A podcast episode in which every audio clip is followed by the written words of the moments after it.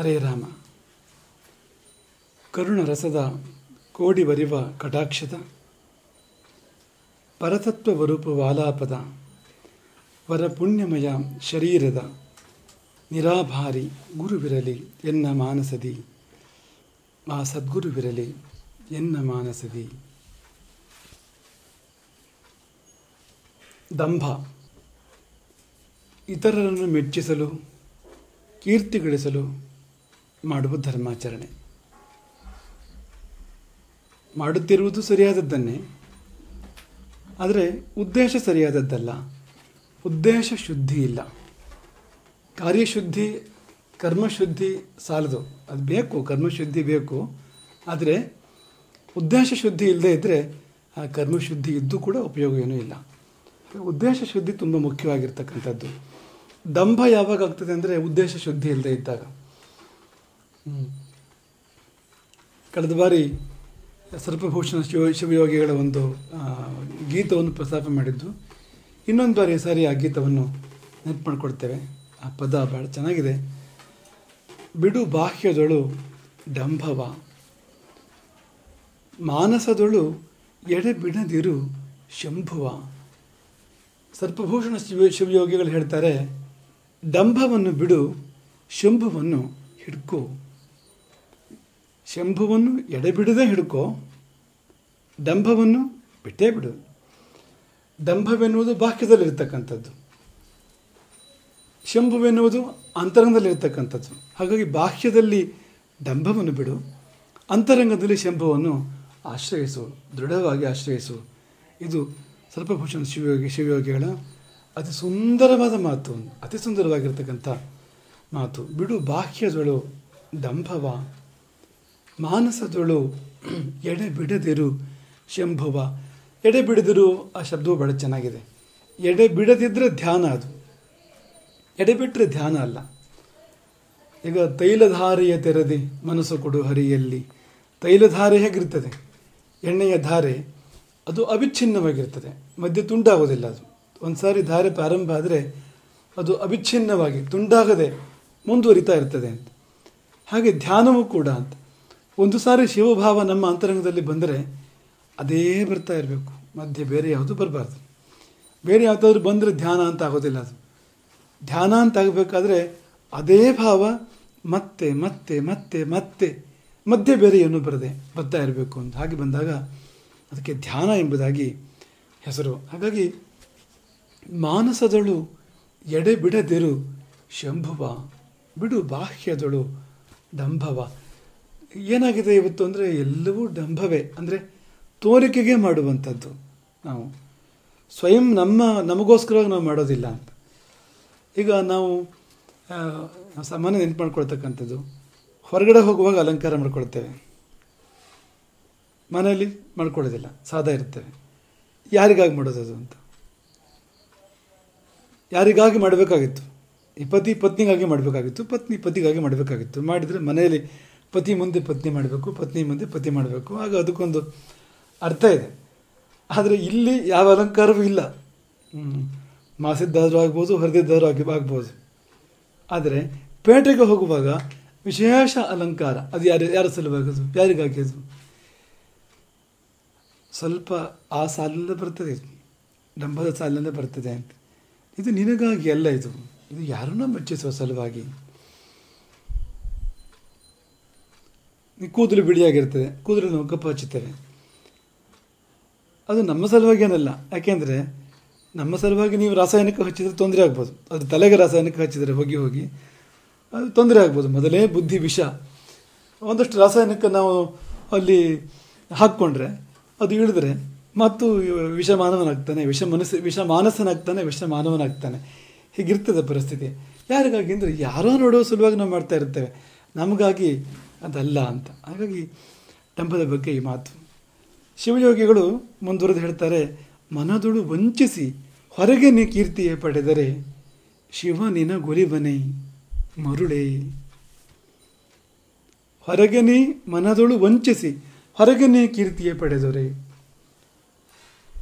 ಅದೇ ತಿಪ್ಪೆ ಸಾರಿಸು ಅಂತ ಹೇಳ್ತಾರಲ್ಲ, ಹಾಗೆ ಅದು. ಈ ತಿಪ್ಪೆ ಗುಂಡಿಯನ್ನು ಕೂಡ ಹೀಗೆ ಮಾಡ್ಬೋದು. ಮೇಲೆ ಪೂರ್ತಿ ಮುಚ್ಚಿ ಚೆನ್ನಾಗಿ ಸಾರಿಸಿ ರಂಗೋಲಿ ಹಾಕಿಡ್ಬೋದು, ಹೂವೆಲ್ಲ ಹಾಕಿಡ್ಬೋದು. ಆದರೆ ಒಂದು ಅಂಗುಲ ಕೈ ಒಳಗಿಡಿದ್ರೆ ಅಲ್ಲಿರೋದೇನು ತಿಪ್ಪೆ ಇರುವಂಥದ್ದಲ್ಲಿ ಬೇರೆ ಏನೂ ಇಲ್ಲ ಅಂತ. ಹೀಗೆ ಮನದೊಳು ವಂಚಿಸಿ ಹೊರಗನೇ ಕೀರ್ತಿಯೇ ಪಡೆದರೆ ನಾವು ಹೀಗೆ ಮಾಡ್ತಾ ಇದ್ದೇವೆ ಇವತ್ತು. ಸಮಾಜದಲ್ಲಿ ಬಹಳ ಒಳ್ಳೆಯ ಹೆಸರು. ನೋಡುವವ್ರ ಕಣ್ಣಿಗೆ ಬಹಳ ಭವ್ಯ ವ್ಯಕ್ತಿತ್ವ. ಎಲ್ಲರಿಗೂ ಮೆಚ್ಚುಗೆ. ಆದರೆ ಒಳಗೆ ನಾವೇ ಅನ್ನೋದು ನಮಗೆ ಗೊತ್ತು ಹೀಗೆ ಮಾಡಿದಾಗ ಜಗತ್ತು ನನಗೆ ಒಲಿದಂತೆ ಕಾಣಬಹುದು. ಒಲಿತದೆ ಅಂತಲ್ಲ, ಅದು ಶಾಶ್ವತ ಅಲ್ವೇ ಅಲ್ಲ. ಒಂದು ಕ್ಷಣ ಜಗತ್ತು ನಿನಗೆ ಮೆಚ್ಚಿದಂತೆ ಅನಿಸ್ಬೋದು ಶಿವ ಶಿವ ನಿನಗೆ ಒಲಿವನೆ, ಮರುಳೆ. ಮರುಳೆ ಅಂತ ಯಾಕೆ ಹೇಳ್ತಾರೆ ಅಂದರೆ, ಈ ಜಗತ್ತು ಮೆಚ್ಚಿದ್ದು ಎಲ್ಲಿಗೂ ಬರೋದಿಲ್ಲ. ಜಗತ್ತೇನು ಕೊಡ್ತಿದೆ ನಮಗೆ? ಜಗತ್ತು ಏನಿದ್ರೂ ಸ್ಪರ್ಧೆ ನಮಗೆ ಹೊರತು, ಅದು ದೇವರಲ್ಲ, ಅದು ನಮಗೆ ಅನುಗ್ರಾಹಕವಲ್ಲ ಅದು. ಶಿವ ಹಾಗಲ್ಲ. ಶಿವ ಅನುಗ್ರಹ ಮಾಡ್ತಕ್ಕಂಥವನು, ಬದುಕಿಗೆ ಬೇಕಾದ್ದನ್ನೆಲ್ಲ ಕೊಡ್ತಕ್ಕಂಥವನು. ಹಾಗಿರುವಾಗ ಶಿವ ಒಲಿದರೆ ಬದುಕುಂಟು, ಶಿವ ಒಲಿದರೆ ಮುಕ್ತಿ ಉಂಟು, ಶಿವ ಒಲಿದರೆ ನೆಮ್ಮದಿ ಉಂಟು, ಕಷ್ಟಗಳ ಪರಿಹಾರ ಉಂಟು. ಅದು ಬಿಟ್ಟು ನೀನು ಶಿವನನ್ನು ಮೆಚ್ಚಿಸದೆ, ಜಗತ್ತನ್ನು ಮೆಚ್ಚಿಸಿದರೆ ಏನು ಉಪಯೋಗ ಪ್ರಯೋಜನ? ಜಗಕಂಜಿ ನಡೆದರೆ ಏನುಂಟು ಲೋಕದಿ? ಮನಕಂಜಿ ನಡಕೊಂಬುದೇ ಚಂದ. ನಿನ್ನ ಮನಸ್ಸಿಗೆ ನಿನ್ನ ಹಂಚಬೇಕು ಹೊರತು ಜಗತ್ತಿಗೆ ಹಂಚೋದಲ್ಲ ಆತ್ಮಸಾಕ್ಷಿ ಆತ್ಮಸಾಕ್ಷಿ ಅನ್ನೋ ಶಬ್ದ ಇವತ್ತು ಬಂದಿದೆ ನೋಡಿ. ನಮ್ಮಲ್ಲಿದೆ ಮೊದಲೇ ಆತ್ಮತುಷ್ಟಿ ಅನ್ನೋ ಶಬ್ದದಿಂದ ಕರೆದಿದ್ದಾರೆ ಅದನ್ನು. ಆತ್ಮತುಷ್ಟಿ ಪ್ರಮಾಣ ಅಂತ. ಅಂತರಾತ್ಮಕ್ಕೆ ಒಂದು ಒಂದು ದೋಷ ಉಂಟಾಗ್ತದೆ. ನಾವು ಸರಿಯಾದ ಕಾರ್ಯವನ್ನು ಮಾಡಿದಾಗ, ಸರಿಯಾಗಿ ನಡ್ಕೊಂಡಾಗ ಬೇರೆಯವರು ಮೆಚ್ಚಲಿ ಬಿಡಲಿ. ನಮ್ಮ ಆತ್ಮದಲ್ಲಿ ಏನೋ ಒಂದು ನೆಮ್ಮದಿ, ಏನೋ ಒಂದು ಸಮಾಧಾನ, ಒಂದು ತೃಪ್ತಿ ನಾನು ಸರಿಯಾದ್ದನ್ನು ಮಾಡಿದ್ದೇನೆ ಅಂತ. ಅದೇ ಸರಿ ಮನಕಂಜಿ ನಡಕೊಂಬುದೇ ಚಂದ. ನಿನ್ನ ಮನಸ್ಸಿಗೆ ನೀವು ಭಯಪಡಬೇಕು. ಯಾಕಂದರೆ ನಿನ್ನ ಮನಸ್ಸಿಗೆ ಗೊತ್ತಲ್ಲ? ನೀನು ಏನು ಅನ್ನೋದು ನಿನ್ನ ಮನಸ್ಸಿಗೆ ಚೆನ್ನಾಗಿ ಗೊತ್ತು ಅಂತ. ಹಾಗಾಗಿ ಅದಕ್ಕೆ ಸರಿಯಾಗಿ ಇರು. ನಿನ್ನ ಮನಸ್ಸಿಗೆ ತಪ್ಪು ಅಂತ ಅನ್ನಿಸ್ಬಾರ್ದು. ಮೋಸ ಅಂತ ಅನ್ನಿಸ್ಬಾರ್ದು. ಹೊರತು ಜಗಕ್ಕಂಜಿ ನಡೆದರೆ ಏನುಂಟು? ಲೋಕದಿ. ಜನರೇನು ಬಲ್ಲರು ಒಳಗಾಗೋ ಕೃತ್ಯವ? ಗೊತ್ತೇ ಆಗೋದಿಲ್ಲ ಜನರಿಗೆ. ನಾವು ಸ್ನಾನ ಮಾಡಿ ಒಳ್ಳೆ ಬಟ್ಟೆ ಉಟ್ಟು, ಒಳ್ಳೆ ಅಲಂಕಾರ ಮಾಡಿಕೊಂಡು ಮುಖದಲ್ಲಿ ಒಂದು ನಗುವನ್ನು ತೊಟ್ಟು ಗೌರವವಾಗಿ ಓಡಾಡ್ತಾ ಇದ್ದರೆ ಜನರೇನು ಬಲ್ಲರು? ಒಳಗಾಗೋ ಕೃತ್ಯವ? ಮನಸ್ಸಿನ ಒಳಗಾಗ್ತಾ ಇರುವಂಥ ಮೋಸ ಇದೆಯಲ್ಲ? ಅದು ಹೇಗೆ ಗೊತ್ತಾಗ್ತದೆ ಬೇರೆಯವರಿಗೆ? ಮನವರಿಯದ ಕಳ್ಳತನವಿಲ್ಲವಯ್ಯ. ಆದರೆ ಮನಸ್ಸಿಗೆ ಗೊತ್ತಾಗದಂತೆ ಕದಿಯಲಿಕ್ಕೆ ಸಾಧ್ಯ ಇಲ್ಲ. ತಪ್ಪು ಮಾಡಲಿಕ್ಕೆ ಸಾಧ್ಯ ಇಲ್ಲ, ಮೋಸ ಮಾಡಲಿಕ್ಕೆ ಸಾಧ್ಯ ಇಲ್ಲ. ಹಾಗಾಗಿ ಮನವರಿಯದ ಪಾಪ ತಾನಿರೋದು. ಈಗ ನಮ್ಮ ಮನಸ್ಸಿಗೆ ಅದು ಮುಟ್ಟಿಯೇ ಇಲ್ಲ ಅಂತಂದರೆ ತಪ್ಪಲ್ಲ ಅದು. ಪಾಪ ಅಲ್ಲದು ಮನಸ್ಸಿಗೆ ಫೀಲ್ ಆಗಬೇಕು. ಮನಸ್ಸಿಗೆ ಮುಟ್ಟಬೇಕು ಓ, ಇದು ತಪ್ಪಾಯಿತು ಅಂತ. ಇದು ವ್ಯತ್ಯಾಸ ಆಯಿತು ಅಂತ. ಗೊತ್ತಿದ್ದು ಮಾಡಬೇಕು. ಮಾಡಿದಾಗ ಅದು ನಿಜವಾದ ತಪ್ಪು ಅಂತ ಅನ್ಸ್ಕೊಳ್ತಕ್ಕಂಥದ್ದು. ಗೊತ್ತಿಲ್ಲದೆ ಮಾಡಿದರೆ ಅದಕ್ಕೆ ಒಂದು ಕ್ಷಮೆ ಇದೆ, ಪ್ರಾಯಶ್ಚಿತ್ತ ಪರಿಹಾರಗಳಿದೆ. ಆದರೆ ತಿಳಿದು ತಿಳಿದು ಮಾಡಿದರೆ ಅದಕ್ಕೆ ಪ್ರಾಯಶ್ಚಿತ್ತವೂ ಇಲ್ಲ, ಪರಿಹಾರವೂ ಇಲ್ಲ. ಹಾಗಾಗಿ ಮನ ಬರಿಯದ ಕಳ್ಳತನವಿಲ್ಲವಯ್ಯ ಅಂಥ ಕಳ್ಳತನ ಎಲ್ಲಿದೆ? ಅಂಥ ದೋಷ, ಮೋಸ ಅನ್ನೋದು ಎಲ್ಲಿದೆ? ಜನರು ಮೆಚ್ಚುತ್ತೆ, ನಿನ್ನ ಕೈಲಾಸ ಕೊಯ್ವರೇ ಜನ ಮೆಚ್ಚಿದ್ರೆ ಆಗೋದೇನು? ನಿನಗೇನು ಸಿಗ್ತದೆ? ನಿನಗೇನು ಸಿಕ್ಕಿದೆಯೋ ಎಲ್ಲ ಶಿವನಿಂದ ಸಿಕ್ಕಿರ್ತಕ್ಕಂಥದ್ದು. ಜನರಿಂದ ಅಲ್ಲ. ಹಾಗಾಗಿ ಜನರು ಜನರು ನಿನ್ನನ್ನು ಕೈಲಾಸ ಕೊಯ್ಯಲಿಕ್ಕೆ ಸಾಧ್ಯ ಇಲ್ಲ. ಒಂದು ವೇಳೆ ಜನ ಮೆಚ್ಚದೇ ಇದ್ದರೆ ಜನ ಎಲ್ಲ ನಿನ್ನ ದೂರಿದರೆ, ನಿಂದೆ ಮಾಡಿದರೆ, ಶಿವ ಬಿಡುತ್ತೀಹನೆ ನೀನು ಸರಿಯಾಗಿ ಇದ್ದಿದ್ದೆ ಹೋದಾದರೆ? ನೀನು ತಪ್ಪು ಮಾಡದೇ ಇದ್ದರೆ ಧರ್ಮ ಮಾರ್ಗದಲ್ಲಿದ್ದರೆ ಜನ ಮೆಚ್ಚಲಿ ಬಿಡಲಿ. ಜನರೆಲ್ಲ, ಈಗ ಓಟ್ ಎಲ್ಲ ವಿರುದ್ಧವೇ ನಮಗೆ ತಂದ್ಕೊಳ್ಳಿ ಒಂಬೈನೂರ ತೊಂಬತ್ತೊಂಬತ್ತು ಓಟು ಒಂದು ಸಾವಿರದಲ್ಲಿ ನಮಗೆ ವಿರುದ್ಧವೇ ಅಲ್ಲ ಸಾವಿರವೂ ವಿರುದ್ಧವೇ ಸಾವಿರಕ್ಕೆ. ಎಂದ್ಕೊಂಡ್ರೂ ಕೂಡ ಶಿವ ಮೆಚ್ಚಿದರೆ ಶಿವ ಗಿರಾಸಕ್ಕೆ ಹೋಗ್ತಾನೆ. ಹಾಗಾಗಿ ಜನ ಮೆಚ್ಚಿದರೆ ಶಿವ ಬಿಡುತ್ತಿಹನೆ ಜನರಲ್ಲಿ ನಿನ್ನನ್ನು ದೊಡ್ಡಾತನೆಂದರೆ ಚಿನುಮೆಯ ಶಿವನೆಲ್ಲ ತಾ, ಶಿವನೆಲ್ಲ ಅರಿಯನೆ ಮರುಳೆ. ಜನರು ದೊಡ್ಡವನು ಎನ್ನಬಹುದು ಸನ್ಮಾನ ಮಾಡ್ಬೋದು, ಗೌರವ ಕೊಡ್ಬೋದು, ನಿನ್ನ ಮೇಲೆ ಗ್ರಂಥ ಬರಿಬೋದು, ಹಾಡು ಹಾಡ್ಬೋದು. ಆದರೆ ನಿನ್ನೊಳಗಿನ ಪಾಪಗಳನ್ನು ಶಿವನು ಅರಿಯನೆ. ಶಿವನೆಲ್ಲ ಅರಿಯನೆ ಚಿನುಮೆಯ ಶಿವನೆಲ್ಲ ಅರಿಯನೆ ಮರುಳಿ. ಹಾಗಾಗಿ ಆ ಶಿವನಿಗೆ ಅಂಜಬೇಕು ನಾವು. ನಮ್ಮ ಅಂತಃಸಾಕ್ಷಿಗೆ ನಮ್ಮ ಆತ್ಮಸಾಕ್ಷಿಗೆ, ಮನಸ್ಸಿಗೆ ಅಂಜಬೇಕು. ಈಗ ಮನಕಂಜಿ ನಡ್ಕೊಂಬುದೇ ಚಂದ ಎಂದು ಏಕಂದರು? ಅಂದರೆ ಮನದಲ್ಲಿ ಶಿವ ತಾನು ಮನೆ ಮಾಡಿಕೊಂಡಿಹ. ಅಲ್ಲಿರ್ತಾನೆ ಶಿವ. ನಮ್ಮ ಅಂತರಂಗದಲ್ಲಿ, ಅಂತಃಕರಣದಲ್ಲಿ ಶಿವನಿರ್ತಾನೆ ಹಾಗಾಗಿ ಮನ ಮೆಚ್ಚಿ ನಡೆದರೆ ಶಿವ ಮೆಚ್ಚುವ, ನಮ್ಮ ಮನಸ್ಸು ಮೆಚ್ಚುವಂತೆ ನಾವಿದ್ದರೆ ಶಿವ ಮೆಚ್ಚುವಂತೆಯೂ ನಾವಿರ್ತೇವೆ ಯಾಕೆಂದರೆ ಅದೇ ಜಾಗ ಶಿವನದ್ದು ಅಂತ. ಮನಸ್ತೃಪ್ತಿ ಅನ್ನೋದು ಶಿವತೃಪ್ತಿಯಿಂದ ಬರ್ತಕ್ಕಂಥದ್ದು. ಈಗ ಮನಸ್ಸು ಕತ್ತಿಕೊಂಡ ಶಿವನಿಗೂ ಅಲ್ಲಿಯೂ ಮುಟ್ ಮುಡ್ತಕ್ಕಂಥದ್ದು ಹಾಗಾಗಿ ಒಳ್ಳೆ ಮನಸ್ಸು ಅಂತಾದರೆ ಅದು ಮತ್ತು ಶಿವ ಬೇರೆ ಬೇರೆ ಅಲ್ಲ. ಎರಡು ಒಂದೇ ಆಗಿರ್ತದೆ ಹಾಗಾಗಿ ಸಾಧ್ಯವಾದಷ್ಟು, ನಿನಗೆ ತಿಳಿದಷ್ಟು ನೀನು ಕೆಡಕು ಮಾಡಬೇಡ. ತಿಳಿದಷ್ಟು, ತಿಳಿದಂತೆ, ತಿಳಿದ ಹಾಗೆ ನೀನು ಕೆಡಕು ಮಾಡಬೇಡ. ಅಷ್ಟೇ ಶಿವ ಕೂಡ ಬಯಸೋದು ಅಂತ. ಈಗ ಗೊತ್ತಿಲ್ಲದೆ ಇರೋ ಒಳ್ಳೆಯದನ್ನು ಶಿವ ಹೇಳ್ತಾನ. ಸಾಧ್ಯ ಇಲ್ಲ ಹಾಗೆ ಹೇಳೋದಕ್ಕೆ ಅಂತ. ನಿನಗೆ ತಿಳಿದಷ್ಟು ನೀನು ಒಳ್ಳೇದು ಮಾಡ್ತಾ ಬಂದರೆ ಉಳಿದುದನ್ನು ತಿಳಿಸ್ತಾನೆ ಶಿವನು. ಎಲ್ಲವೂ ಗೊತ್ತಾಗ್ತದೆ ತಾನಾಗಿ ಅಂತ. ಮನೆ ಮೆಚ್ಚಿ ನಡೆದರೆ ಶಿವ ಮೆಚ್ಚುವ ಮನಕಂಜಿ ನಡೆಯದೆ ಜನಕಂಜಿ ನಡೆದರೆ ಮನದಾಣ್ಮ ಗುರು ಸಿದ್ಧ ಮರೆಯಾಗೋನಲ್ಲ ಮನಕಂಜಿ ನಡೆಯದೆ ಜನಕಂಜಿ ನಡೆದರೆ ಮನದಾಣ್ಮ ಗುರು ಸಿದ್ಧ. ಮನವನ್ನು ಆಡುವ ಮನದ ಒಡೆಯ, ಮನಸ್ಪತಿ ಅಂತ ಅನ್ಬೋದು ನಾವು. ಅಂತಹ ಗುರು ಸಿದ್ಧ. ಸಿದ್ಧಿಯನ್ನು ಪಡೆದ ಗುರು. ಮರೆಯಾಗೋನಲ್ಲ. ಗುರು ಮರೆಯಾಗಿಬಿಡ್ತಾನೆ. ಗುರು ಮನಸ್ಸಿನಲ್ಲಿ ಉಳ್ಕೊಳ್ಳೋದಿಲ್ಲ. ಇನ್ನೊಂದು ಸತಿ ನಾವು ಪರಮಹಂಸರ ಕಥೆ ನೆನಪು ಭಾಳ ಚೆನ್ನಾಗಿದೆ ಆ ಕಥೆ ಅದು. ಅದು ಅವರಿಗೆ ಅಸ್ತಮ ಕಾಯಿಲೆಗೆ ಒಂದು ಮದ್ದು ಬೇಕಾಗಿತ್ತು. ಒಬ್ಬ ಅವರ ಸ್ನೇಹಿತರ ಅಂಗಡಿಯಲ್ಲಿ ಒಬ್ಬ, ಅವರ ಆತ್ಮೀಯ ಸ್ನೇಹಿತ ಅವ್ರಿಗೊಬ್ಬ ಅವನ ಅಂಗಡಿಯಲ್ಲಿ ಆ ಮದ್ದು ಸಿಗ್ತಾ ಇತ್ತು. ಯಾವಾಗಲೂ ಹೋಗಿ ತರ್ತಾಯಿದ್ರು ದುಡ್ಡು ಕೊಟ್ಟು ತರ್ತಾಯಿದ್ರು ಅಥವಾ ಅವನ್ನ ಒಪ್ಪಿಗೆ ತಗೊಂಡು ಕೊ, ತಗೊಂಡು ಬರ್ತಾಯಿದ್ರು ಬಳಸ್ತಾಯಿದ್ರು ಒಂದು ದಿನ ಬಹುಶಃ ಅಸ್ತಮ ಸ್ವಲ್ಪ ಜಾಸ್ತಿ ಇತ್ತು ಅಂತ ಕಾಣ್ತದೆ. ಅವರು ಮಿತ್ರನ ಅಂಗಡಿಗೆ ಹೋಗ್ತಾರೆ. ಅವನು ಇರೋದಿಲ್ಲ ಅಲ್ಲಿ. ದೇವಸ್ಥಾನದಿಂದ, ಭವತಾರಣ್ಯ ದೇವಸ್ಥಾನದಿಂದ ತನ್ನ ಮಿತ್ರನ ಅಂಗಡಿಗೆ ಹೋಗಿ ಅವನಿಲ್ಲ ಇಲ್ಲದೇ ಇದ್ರೂ ಕೂಡ ಆತ್ಮೀಯತೆ ಹೇಗಿದೆ ಅಂದರೆ ಇಬ್ಬರು ಒಂದೇ ಅನ್ನೋ ಥರ ಇದೆ. ಹಾಗಾಗಿ ಇವರು ಕೈ ಹಾಕಿ ತೆಗೆದುಕೊಂಡು ಬಂದರೆ ಅವನೇನು ತಪ್ಪು ತಿಳ್ಕೊಳ್ಳೋದಿಲ್ಲ ಪರಿಸ್ಥಿತಿ ಇದೆ. ಭಾಳ ಸಹಜ ಮೈತ್ರಿ ಮೈತ್ರಿ ಇದೆ. ಇವರು ಔಷಧ ತೆಗೆದುಕೊಂಡು ಹೊರಟಂತೆ. ಯಾವ ಕಡೆಗೆ? ಭಾವತಾರಣ್ಯ ದೇವಸ್ಥಾನದ ಕಡೆಗೆ ಹೊರಡ್ತಾರೆ. ಹೋಗ್ತಾ ಹೋಗ್ತಾ ಕಣ್ಣು ಮಂಜಾಗ್ತಾ ಮಂಜಾಗ್ತಾ ಬಂತಂತೆ.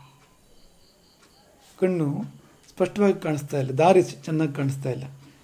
ಆದರೂ ಹೇಗೋ ಕಷ್ಟಪಟ್ಟು ನಡ್ಕೊಂಡು ಬರ್ತಾ ಇದ್ದಾರೆ. ಒಂದು ಹಂತ ದಾಟಿದ ಮೇಲೆ ಏನೂ ಕಾಣಲೇ ಇಲ್ಲಂತೆ. ಮುಂದಿನ ದಾರಿಯೇ ಕಾಣೋದಿಲ್ಲ. ದುಃಖ ಆಯ್ತು ಅವರಿಗೆ. ಭವತಾರಣಿಗೆ ಹೇಳ್ಕೊಂಡಂತೆ, ಅಮ್ಮ, ನಿನ್ನನ್ನು ಸೇರುವ ದಾರಿ ಮಸುಕಾಗಿದೆ. ನಿನ್ನ ದಾರಿ ಮಸುಕಾಗಿದೆ. ಯಾಕೆ ಹೀಗೆ? ನನ್ನ ಭಕ್ತಿಯಲ್ಲಿ ಕೊರತೆ ಆಯಿತಾ? ಅಂದಾಗ ಆ ತಾಯಿ ಹೇಳಿದಂತೆ, ನನ್ನಲ್ಲಿ ಕಳ್ಳರಿಗೆ ಸ್ಥಾನ ಇಲ್ಲ. ಹೊಡೆದಂತಾಯಿತು ಪರಮಹಂಸರಿಗೆ ಕಳ್ಳ? ಏನು ಕಳ್ಳ? ಅವು ನೆನಪಾಯ್ತು ಅವರಿಗೆ. ಹೋಗಿ ಕೇಳಿ ತಂದಿಲ್ಲ. ಆ ಮದ್ದನ್ನು, ಸ್ನೇಹಿತನ ಅಂಗಡಿಯಿಂದ ಮದ್ದನ್ನು ತರುವಾಗ, ಅವನು ಒಪ್ಪಿಗೆಯಿಂದ ತಂದಿಲ್ಲ, ಅಥವಾ ಹಣ ಕೊಟ್ಟು ತಂದಿಲ್ಲ. ಹಣ ಕೊಡದೆ ಒಪ್ಪಿಗೆ ಇಲ್ಲದೆ ತಂದಿದ್ದರಿಂದ ಕಳ್ಳತನ ಆಯಿತು ಅಂತ. ಹಿಂದಕ್ಕೆ ದಾರಿ ಕಾಣ್ತಾ ಇದೆ. ಏನೋ ಕಣ್ಣಿಗೇನೋ ಕಾಯಿಲೆ ಬಂದಿ ಅಂತ ತಿಳ್ಕೊಳ್ಳೋಣ ಅಂದರೆ, ಹಿಂದಿನ ದಾರಿ ಚೆನ್ನಾಗಿ ಕಾಣ್ತಾ ಇದೆ. ಮುಂದಿನ ದಾರಿ ಕಾಣ್ತಾ ಇಲ್ಲ. ಅಂದರೆ ಕಳ್ಳತನದ ದಾರಿ ಚೆನ್ನಾಗಿ ಕಾಣ್ತಾ ಇದೆ. ಆದರೆ ತಾಯಿಯ ದಾರಿ ಮರೆಯಾಗಿದೆ ಒಂದೇ ಉಸಿರಿನಲ್ಲಿ ಓಡಿ ಹೋಗಿ ಮಿತ್ರನ ಅಂಗಡಿಯನ್ನು ಸೇರಿ ಇದ್ದ ಸ್ಥಳದಲ್ಲಿ ಮರಳಿ ಅದನ್ನು ಇಟ್ಟು, ಆ ಔಷಧವನ್ನು ಇಟ್ಟು ಕೂಗಿ ಹೇಳಿ, ಅವನು ಇದಾನೋ ಇಲ್ಲವೋ ಅಲ್ಲಿ? ನಿನ್ನ ವಸ್ತು ಅದರ ಜಾಗದಲ್ಲಿ ಇಟ್ಟಿದ್ದೇನೆ, ನನಗೆ ಬೇಡ ಎಂಬುದಾಗಿ ಕೂಗಿ ಹೇಳಿ ಮತ್ತೆ ಹೊರಟರೆ ದಾರಿ ಸರಿ ಕಾಣ್ತಾ ಇದೆ ಅಂತೆ ಸ್ಪಷ್ಟವಾಗಿ ಕಾಣ್ತಾ ಇದೆ. ಪರಮಹಂಸರಂಥವರಿಗೆ ತಾಯಿ ಅನುಗ್ರಹ ಹೇಗಿರ್ತದೆ ಅಂತ ಅವಳು ತಿದ್ದುತ್ತಾಳೆ ಸಮಯದಲ್ಲಿ. ತನ್ನಲ್ಲಿಗೆ ಬಾರದಂತೆ ಆಗಲಿಕ್ಕೆ ಬಿಡೋದಿಲ್ಲ ಅಂತ. ಎಚ್ಚರಿಸ್ತಾಳೆ, ತಿದ್ದುತ್ತಾಳೆ, ಪಾಠ ಹೇಳ್ತಾಳೆ ಅನ್ನೋದಕ್ಕೆ ಇದೊಂದು ನಿದರ್ಶನ. ಹಾಗಾಗಿ ಗುರು ಸಿದ್ಧ ಮರೆಯಾಗೋನೆಲ್ಲ ಅಂತ. ನಾವು ಇನ್ನೇನನ್ನೂ ಪಡ್ಕೊಳ್ಳೋಕೆ ಹೋಗಿ ಬಹಳ ಮುಖ್ಯವಾದನ್ನು ಕಳ್ಕೊಂಡ್ಬಿಡ್ತೇವೆ. ಮನದೊಳಗಿನ ಅಂತರಂಗದ ಗುರು, ಅರಿವೇ ಗುರು, ಅವನು ಮರೆಯಾಗೋನೆಲ್ಲ. ಅದಾಗಬಾರ್ದು ಅಂದರೆ ಮನಕಂಜಿ ನಡೆ. ಮನಸ್ಸು ಅಂತ ನಡ್ಕೋ. ನಾವು ಬಾಕಿ ಎಲ್ಲದರಲ್ಲಿ ಕೂಡ ಮನಸ್ಸು ಮನಸ್ಸು ಅಂತ ಮನಸ್ಸು ಹಿಡಿದಾಗೆ ಇರ್ತೇವೆ. ಈಗ ಮನಸ್ಸು ಖುಷಿ ಪಟ್ಟಿದ್ದೆಲ್ಲ ಕೊಡ್ತೇವೆ. ಏನೋ ನೋಡಬೇಕು ಅನ್ನಿಸ್ತು ಮನಸ್ಸಿಗೆ, ನೋಡ್ತೇವೆ. ಕೇಳಬೇಕು ಅನಿಸ್ರಿ ಕೇಳ್ತೇವೆ. ಮುಟ್ಟಬೇಕು ಅನಿಸ್ರಿ ಮುಟ್ತೇವೆ. ಸವಿಬೇಕು ಅನಿಸ್ರಿ ಸವಿತೇವೆ. ಮನಸ್ಸು ಇಷ್ಟಪಟ್ಟಿದ್ದನ್ನೆಲ್ಲ ಕೊಡ್ತಾ ಹೋಗ್ತೇವೆ. ಆದರೆ ಮನಸ್ಸು ಸರಿ ಅಂತಿದ್ದನ್ನು ಮಾಡು ಅನ್ನುವಾಗ ಯಾಕೆ ನಾವು ಜಾರ್ತೇವೆ? ಮನಸ್ಸು ತಪ್ಪು ಅಂದಿದ್ದನ್ನು ಮಾಡ್ತೇವೆ ಯಾಕೆ? ಇಲ್ಲೇ ಇದೆ ಐಬು. ಅಷ್ಟು ಮನಸ್ಸಿನ ಪೂಜನೆ ಮಾಡೋದು, ಮನಸ್ಸು ಹೇಳಿದಾಗೆ ನಡ್ಕೊಳ್ಳೋದು ಅಂತ ಆದರೆ ಮನಸ್ಸು ತಪ್ಪು ಎಂದು ಸಾರಿ ಹೇಳಿದ್ದನ್ನು ಯಾಕೆ ಮಾಡಿದೆ? ಹಾಗೆ ಮಾಡಿದ ಕೂಡಲೇ ಪತನದ ದಾರಿ ತೆರೆಕೊಡುತ್ತದೆ ಅಲ್ಲಿಂದಲೇ ಅಂತ. ಹಾಗಾಗಿ ಈ ಪದಕ್ಕೆ ತಕ್ಕಂತೆ ಇರಬೇಕು ಗುರುವಾದವನು. ಅವನು ತನ್ನ ಆತ್ಮಕ್ಕೆ ತಕ್ಕಂತೆ, ತನ್ನ ಅಂತರಂಗಕ್ಕೆ ತಕ್ಕಂತೆ ಇರುವವನಾಗಿರಬೇಕು ಹೊರತು ತೋರಿಕೆಯವನು ಆಗಿರಬಾರ್ದು. ಇವತ್ತು ಆ ಗುರುವನು ಶಬ್ದವೂ, ಶಬ್ದವನ್ನು ಬಳಸಿಕೊಂಡು ಏನೆಲ್ಲ ಆಗ್ತಾಯಿದೆ ಅಂದರೆ ಅದು ಕಲ್ಪನೆಗೆ ಮೇರಿರ್ತಕ್ಕಂಥದ್ದು ಒಂದು ಗುರು ಅಂದರೆ ಅಂದರೆ ಇವತ್ತು ಕಾಣ್ತಿರುವ ಈ ಈ ಗುರುತ್ವದಲ್ಲಿ ಬಹಳಷ್ಟು ತೋರಿಕೆಯಾಗಿದೆ ಬಹಳಷ್ಟು ತೋರಿಕೆಯಾಗಿದೆ ಆದರೆ ನಿಜವಾದ ಗುರುವಿನಲ್ಲಿ ಸಹಜತೆ ಇರ್ತದೆ. ತೋರಿಕೆ ಇರೋದಿಲ್ಲ. ಅವನು ಹೃದಯವನ್ನು ಮಾತಾಡ್ತಾ ಇರ್ತಾನೆ. ಹೃದಯದಿಂದ ನಡ್ಕೊಳ್ತಾ ಇರ್ತಾನೆ. ಹೊರತು ಒಳಗೊಂದು, ಹೊರಗೊಂದು ಅನ್ನೋ ಥರ ಇರೋದಿಲ್ಲ. ಅಥವಾ ತೋರಿಕೆಗೋಸ್ಕರ ಏನು ಮಾಡೋದು ಅನ್ನೋದಿರೋದಿಲ್ಲ ಅವನ ತಪಸ್ಸೆ, ಅವನ ಅನುಷ್ಠಾನ, ಎಲ್ಲವೂ ಅದು ಆತ್ಮಾರ್ಥವಾಗಿ ಹೊರತು ಇನ್ನೊಬ್ಬರನ್ನು ಮೆಚ್ಚಿಸುವ ಸಲುವಾಗಿ ಅಲ್ಲ. ಯಾರನ್ನಾದ್ರು ಮೆಚ್ಚಿಸುವ ಸಲುವಾಗಿ ಅಂತಿದ್ರೆ ಅದು ದೇವರನ್ನು ಮೆಚ್ಚಿಸ, ಮೆಚ್ಚಿಸುವ ಸಲುವಾಗಿ ಹೊರತು ಜೀವನನ್ನು ಮೆಚ್ಚಿಸುವ ಸಲುವಾಗಿ ಅಲ್ಲ. ಹಾಗಾಗಿ ಈ ದಂಭದಿಂದ ಮುಕ್ತನಾಗಿರಬೇಕು ಗುರುವಾದವನು. ಹಾಗೆ ಅಸೂಯೆಯಿಂದ ಮುಕ್ತನಾಗಿರಬೇಕು. ದಂಭಾಸೂಯಾದಿ ಮುಕ್ತ. ದಂಭ ಅಸೂಯೆ. ಎರಡೂ ಕೂಡ ಮೆಚ್ಚುಗೆಗೆ ಸಂಬಂಧಪಟ್ಟಿರ್ತಕ್ಕಂಥದ್ದೇ ವಿಷಯಗಳು.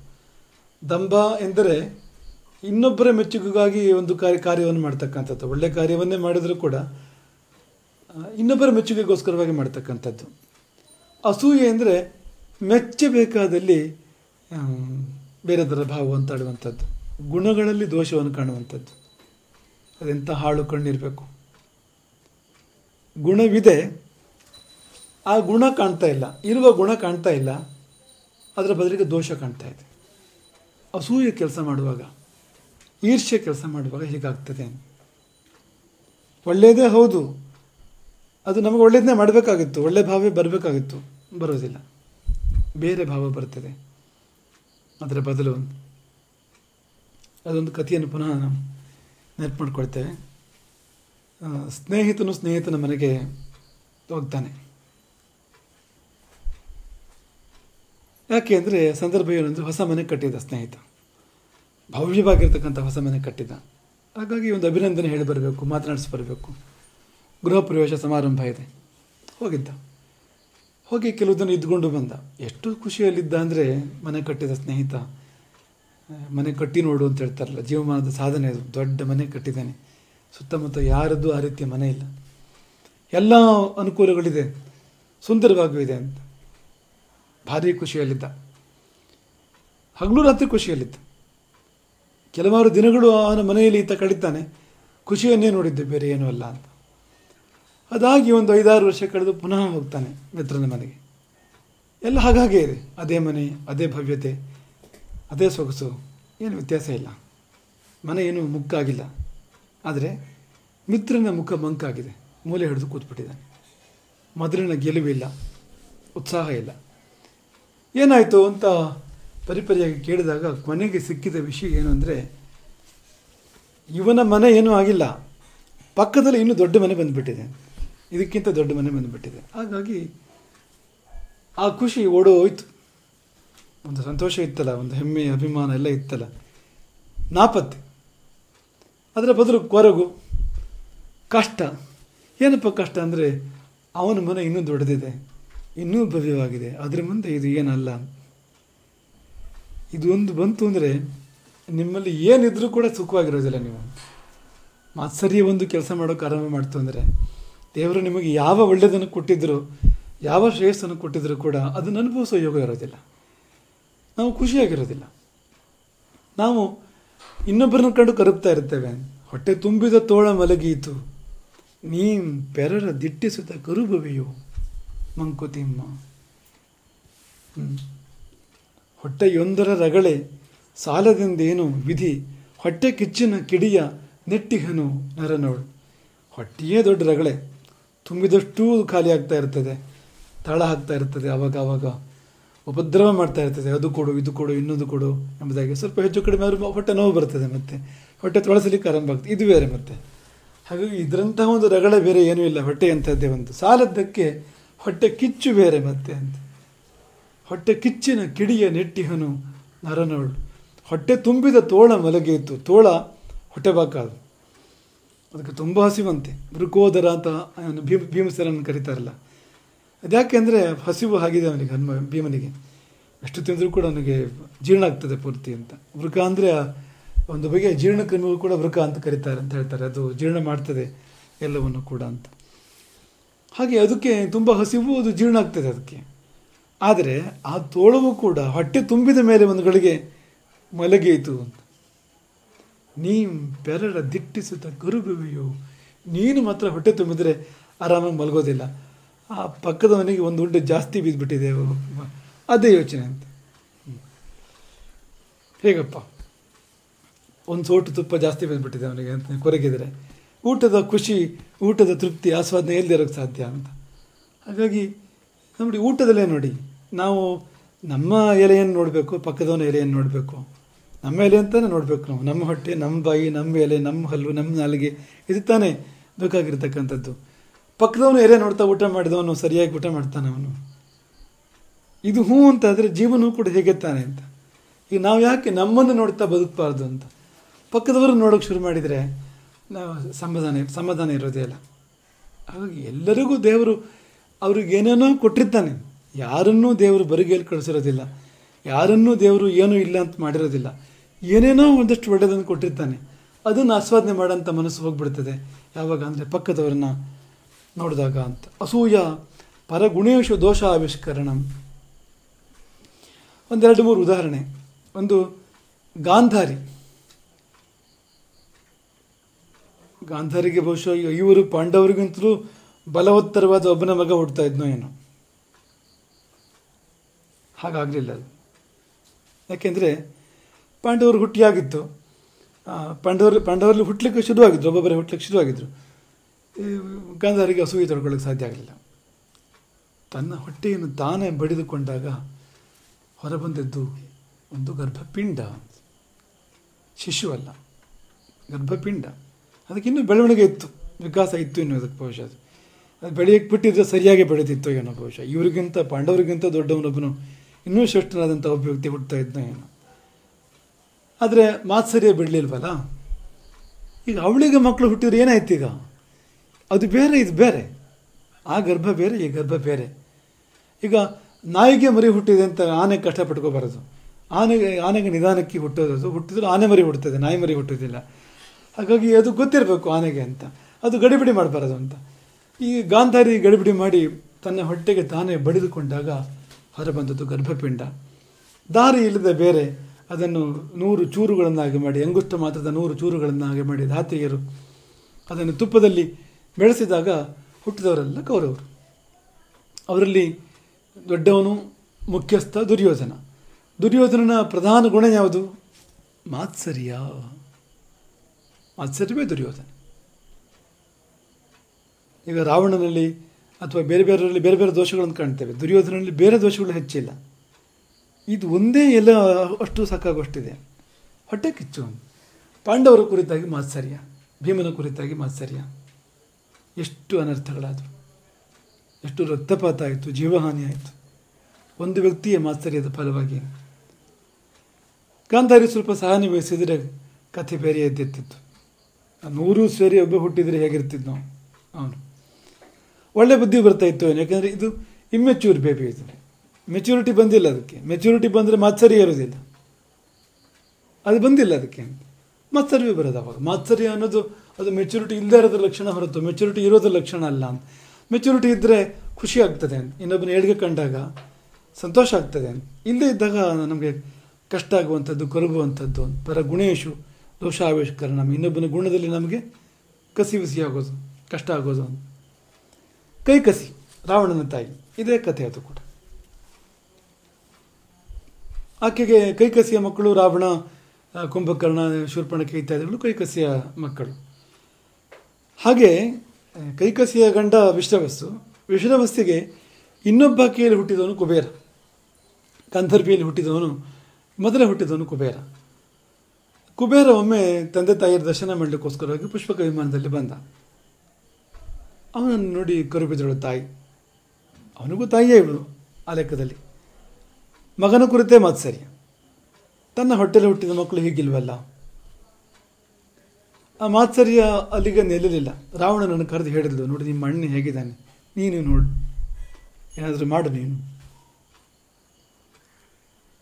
ಅಲ್ಲಿಂದ ರಾವಣನ ಆ ದಿಕ್ಕನ ಬೆಳವಣಿಗೆ ಪ್ರಾರಂಭ. ರಾವಣನಾಗುವ ಬೆಳವಣಿಗೆ ಪ್ರಾರಂಭ ಆಗಿದ್ದೇ ಇಲ್ಲಿ. ರಾವಣನ ದೀಕ್ಷಾ ಸಮಾರಂಭ ಇದು ಅಂತ. ಯಾವುದು? ಮಾತ್ಸರ್ಯ ದೀಕ್ಷೆ ತಾಯಿಯೇ ಕೊಟ್ಟಿದ್ದಾಳೆ ರಾವಣನಿಗೆ. ಇಲ್ಲಿಂದ ಅವನು ಬೆಳೆಸ್ಕೊಂಡಿದ್ದೆ ಮಾತ್ಸರ್ಯವನ್ನು, ರಾವಣ. ಉದ್ದಕ್ಕೂ ಬೆಳೆಸ್ಕೊಂಡಿದ್ದೆ ಮಾತ್ಸರ್ಯವನ್ನು. ಮಾತ್ಸರ್ಯೆ, ಮಾತ್ಸರ್ಯ ಅಥವಾ ಈರ್ಷ್ಯೆ ಸಕಲ ದುರ್ಗುಣಗಳ ತಾಯಿ ಅಂತ ಹೇಳ್ತಾರೆ. ಅದು ಒಂದು ಬಂದರೆ ಮತ್ತೆಲ್ಲ ಬರ್ತದೆ ಅದರ ಹಿಂದೆ ಒಂದೊಂದಾಗಿ ಒಂದೊಂದಾಗಿ ಅಂತ. ಹಾಗಾಗಿ ಸಕಲ ದುರ್ಗುಣಗಳು ಬಂದು ರಾವಣನಲ್ಲಿ ನೆಲೆಸಿದವು. ಅವನು ಅಸೂಯೆಯಿಂದಲೇ ಬೆಳೆದ ಮುಂದೆ. ಈ ಈ ವ್ಯಕ್ತಿತ್ವಗಳು ನಮಗೇನು ಹೇಳ್ತೇವೆ ಅಂದರೆ ಈರ್ಷ್ಯೆ ಮಾಡ್ತಕ್ಕಂಥ ಅನಾಹುತಗಳು ಅಂತ. ಒಂದು ರಾಮಾಯಣದ ಎಲ್ಲ ಅನಾಹುತಗಳು ಒಬ್ಬ ತಾಯಿಯ ಈರ್ಷೆಯಲ್ಲಿದೆ ಅದರ ಬೀಜ. ಕೈಕಸಿಯ ಈರ್ಷೆಯಿಂದಾಗಿ ರಾವಣ ರಾಜ್ಯ ಮೂಜಗ ತಲ್ಲಣ ಹಾಗೆ ಗಾಂಧಾರಿಯ ಈರ್ಷೆಯಿಂದಾಗಿ ಮಹಾಭಾರತದ ಅನರ್ಥಗಳು ಅಂತ, ಅನಾಹುತಗಳು. ಹಾಗಾಗಿ ಗುಣಗಳಲ್ಲಿ ದೋಷವನ್ನು ಕಾಣುವಂಥದ್ದು. ಇರಬಾರ್ದು. ಯಾವುದೇ ಗುರುವಿಗೆ ಇರಬಾರ್ದು. ಅದು ಶಿಷ್ಯನ ಚಿಕ್ಕ ಚಿಕ್ಕ ಗುಣಗಳನ್ನು ಮೆಚ್ಚಬೇಕು ಗುರುವಾದವನು.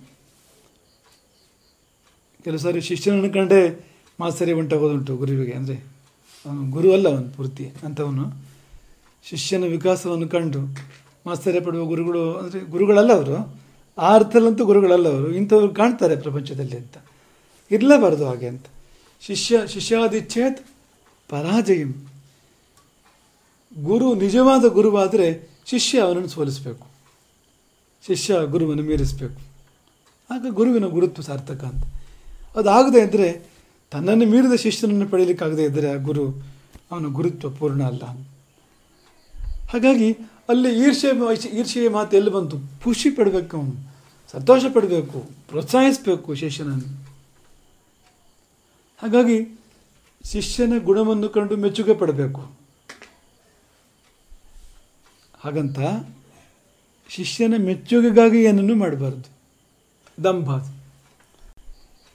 ನಿಜವಾಗಿ ಮಾಡಬೇಕಾದನ್ನು ಮಾಡಬೇಕು ಹೊರತು ಯಾರನ್ನು ಸಂತೋಷಪಡಿಸುವ ಸಲುವಾಗಿ, ಯಾರನ್ನು ಮೆಚ್ಚಿಸುವ ಸಲುವಾಗಿ, ಯಾರ ಒಂದು ತನ್ನ ಯಾವುದೋ ಒಂದು ಭವ್ಯ ವ್ಯಕ್ತಿತ್ವವನ್ನು ತೋರಿಸುವ ಸಲುವಾಗಿ. ಇಲ್ಲ ನಿಜವಾಗದು. ತೋರಿ, ತೋರಿಕೆ ಮಾತ್ರ ಅದು. ಅದರ ಸಲುವಾಗಿ ಏನನ್ನು ಮಾಡಬೇಡ. ಇದ್ದ ಹಾಗೆ ಇರು. ಸಾದಾ ಸೀದಾ. ಹೃದಯವನ್ನೇ ಮಾತಾಡು.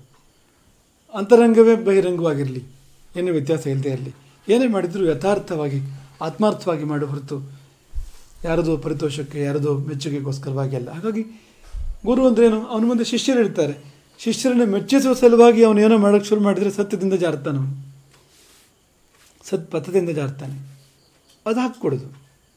ಹಾಗಂತ ಶಿಷ್ಯರನ್ನು ಕಂಡು ಮೆಚ್ಚಬೇಕು. ಶಿಷ್ಯರ ಒಂದೊಂದು ಚಿಕ್ಕ ಚಿಕ್ಕ ಒಳ್ಳೆಯದನ್ನು ಕಂಡು ಕೂಡ ಮೆಚ್ಚಬೇಕು.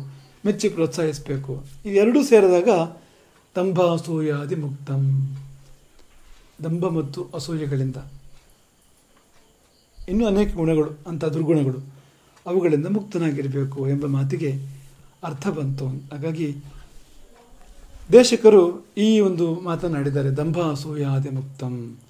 ಸದ್ಗುರುವಾದವನು ಹೀಗಿರ್ತಾನೆ ಎಂಬುದಾಗಿ. ಇದೆಲ್ಲರಿಗೂ ಯಾರು ಗುರುವಾಗುವ ಪಥದಲ್ಲಿದ್ದಾರೋ ಅವರೆಲ್ಲರಿಗೂ ಇದು ಅನುಕರಣೀಯ ಮತ್ತು ಅನುಸರಣೀಯ. ಹರೇ ರಾಮ್.